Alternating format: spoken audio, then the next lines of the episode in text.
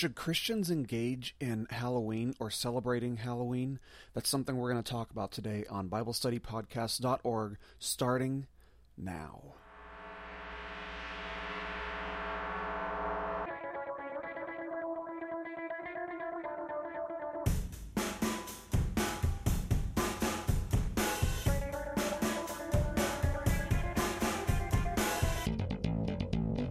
Hello, everybody, and welcome to a special edition, a special lesson brought to you by BibleStudyPodcast.org.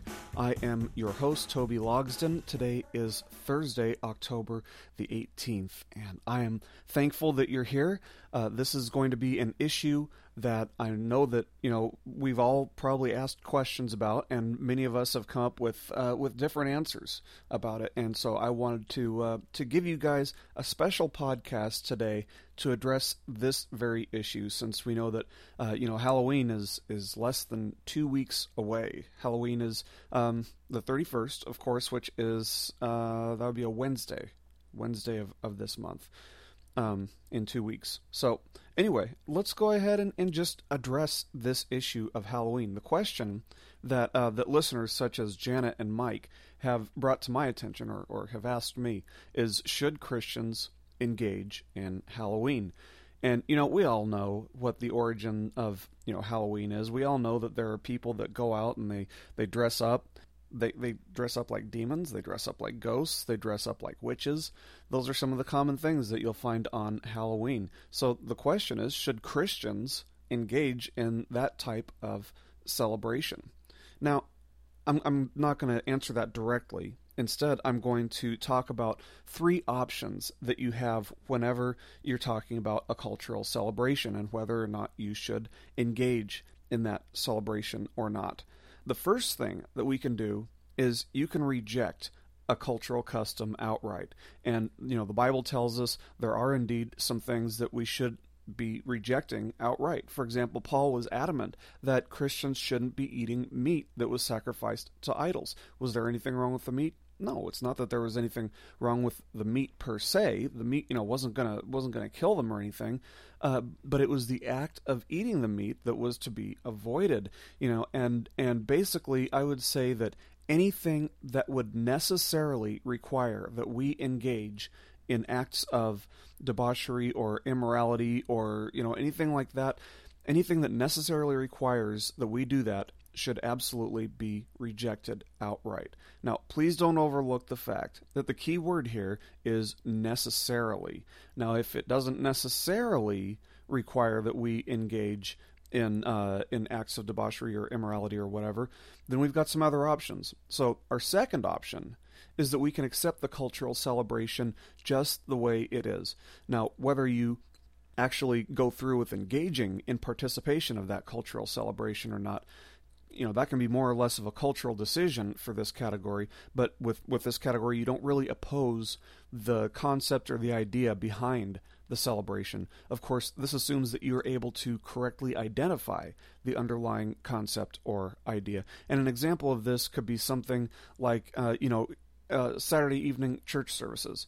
You know, here in, in Charlotte, North Carolina, one of the area's biggest churches started offering Saturday evening services just a couple years ago, and they were advertising it on the on the radio. And man, people were upset. People went into an uproar. How could people have the nerve to go to church on a Saturday evening? Oh, they're just doing that so they can, you know, sleep in on Sunday mornings or or watch football on Sunday mornings. And you know, uh, and this may be exactly why people would choose to worship on a Saturday evening rather than a Sunday morning. But by and large, this would be an example of incorrectly identifying the underlying purposes for having worship on Saturday evening. See, if you think about it for a second, worshiping on Sunday mornings is only part of our culture. It's not biblically mandated.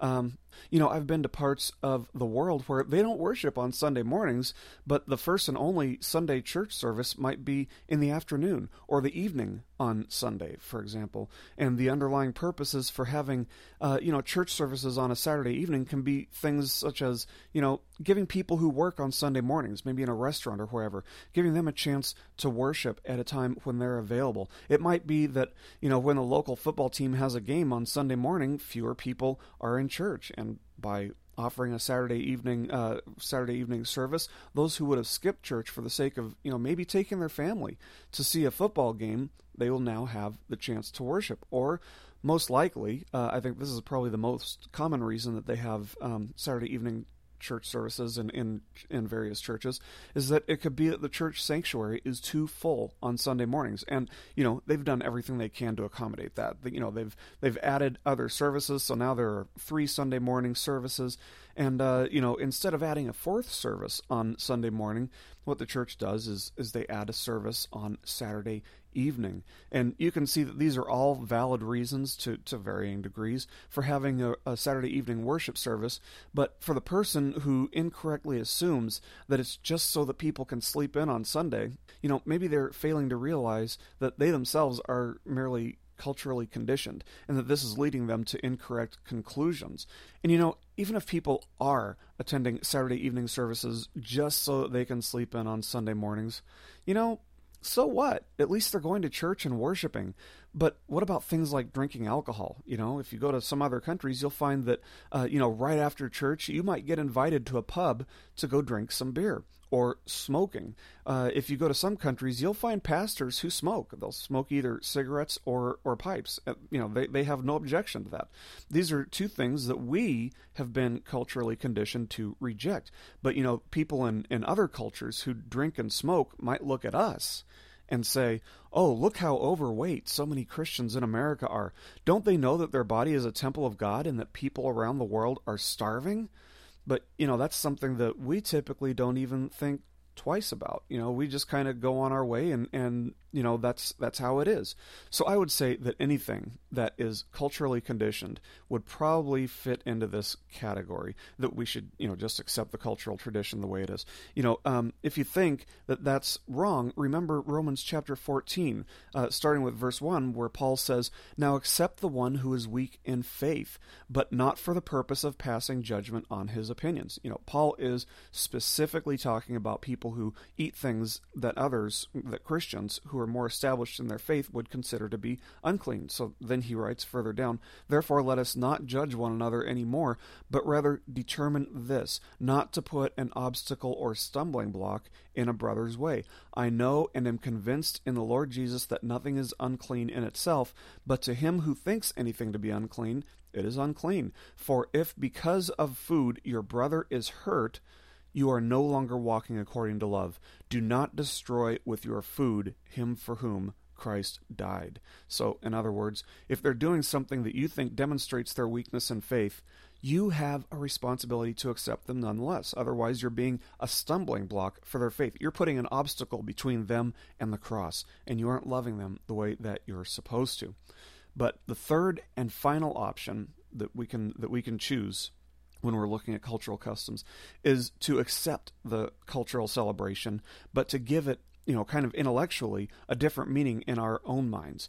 And if you look at history and the origins of Christmas and Easter, for example, you know, these are perfect examples of, of this category, this option. Of course, both of these were pagan celebrations. You know, that's that's where they originated um, in ancient Rome. And when Constantine converted to Christianity, he realized, you know, he, he recognized that it was wrong to engage in celebrations which involved worshiping pagan gods. And he could have said, uh, well, you know, I'm thinking that we Christians should just completely disengage from the culture and avoid participating in these uh, in these pagan holiday celebrations entirely. And that would have been one option, but that probably would have uh, turned a lot of people off to Christianity, and it might have turned people who were weaker in their faith. Who were Christians, it might have turned them off to their faith as well. So instead, what Constantine did is he instituted these same days as Christian celebrations. Instead of Easter being a celebration of, of Ishtar, uh, the goddess of fertility, and engaging in explicitly uh, immoral and unacceptable behavior for a Christian, he made it a celebration of the resurrection of Jesus. And for Christmas, of course, it became a day to celebrate Christ's birth, even though uh, we all know that Jesus was not born on December 25th, right? And if you don't know that, I hate to break it to you, he wasn't born on December 25th. But uh, did all the pagans in Rome immediately drop their own customs and adapt the Christian reason for the celebration? No, they didn't. They kept on going in their ways, and Christians went a different way, celebrating for a different reason on the same days. But now the Christians had reasons to celebrate on those days as well, albeit in a different manner, different reason. They changed the meaning in their mindsets regarding the custom, rather than rejecting and abandoning the custom outright. Now, I would say that this is exactly what Christians should be doing with Halloween. No, I don't think that we should be dressing up as demons or ghosts or devils or, or witches or anything like that. Uh, but how about if you and your friends dress up in fruit costumes and go out together as the fruit of the Spirit and let people know what you're dressed up as? We're the fruit of the Spirit from you know from Galatians. The question to me is always: Is there a way to make my light shine in the darkness? Of course, there's plenty of darkness associated with Halloween. There's plenty of darkness associated with a lot of things, like MySpace. Uh, you know, but I've got a MySpace, and that's because I've got a ministry. You know that I started. At, you know this this whole thing started on MySpace you know what I was doing was recording my messages and posting on MySpace, and I was you know sending friend invitations to as many people as I possibly could, so they could hear the gospel in the darkness. They could see the light in the darkness. Now I realize that Halloween does have pagan or or satanic origins, but again, wherever there is darkness, I firmly believe that we as Christians are called to shine our light. Wherever there's darkness, we should be there to lighten the place up. On Halloween, we can do that by accepting the cultural celebration. But instead of accepting it exactly the way it is, you know, we should be changing the meaning for it in our own minds. Instead of just passing out candy, pass out a tract with the candy. You know, you know, give them give them the gospel as well. Instead of carving a scary face into a pumpkin, carve a cross into it. Instead of dressing up as as something that doesn't glorify God, find a fun and creative way to dress up and glorify God. You know, be salt, be light. Get out there and and let the world see it.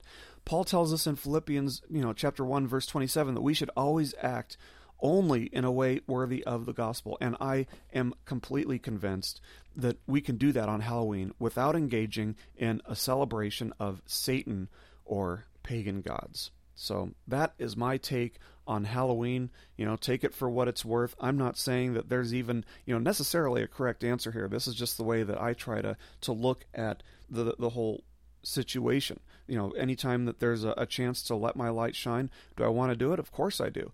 Um, but I don't want to do it if it necessarily means that I have to engage in something immoral or something that would uh, extinguish my light. But if there's a chance to make my light shine, I'm going to be doing it.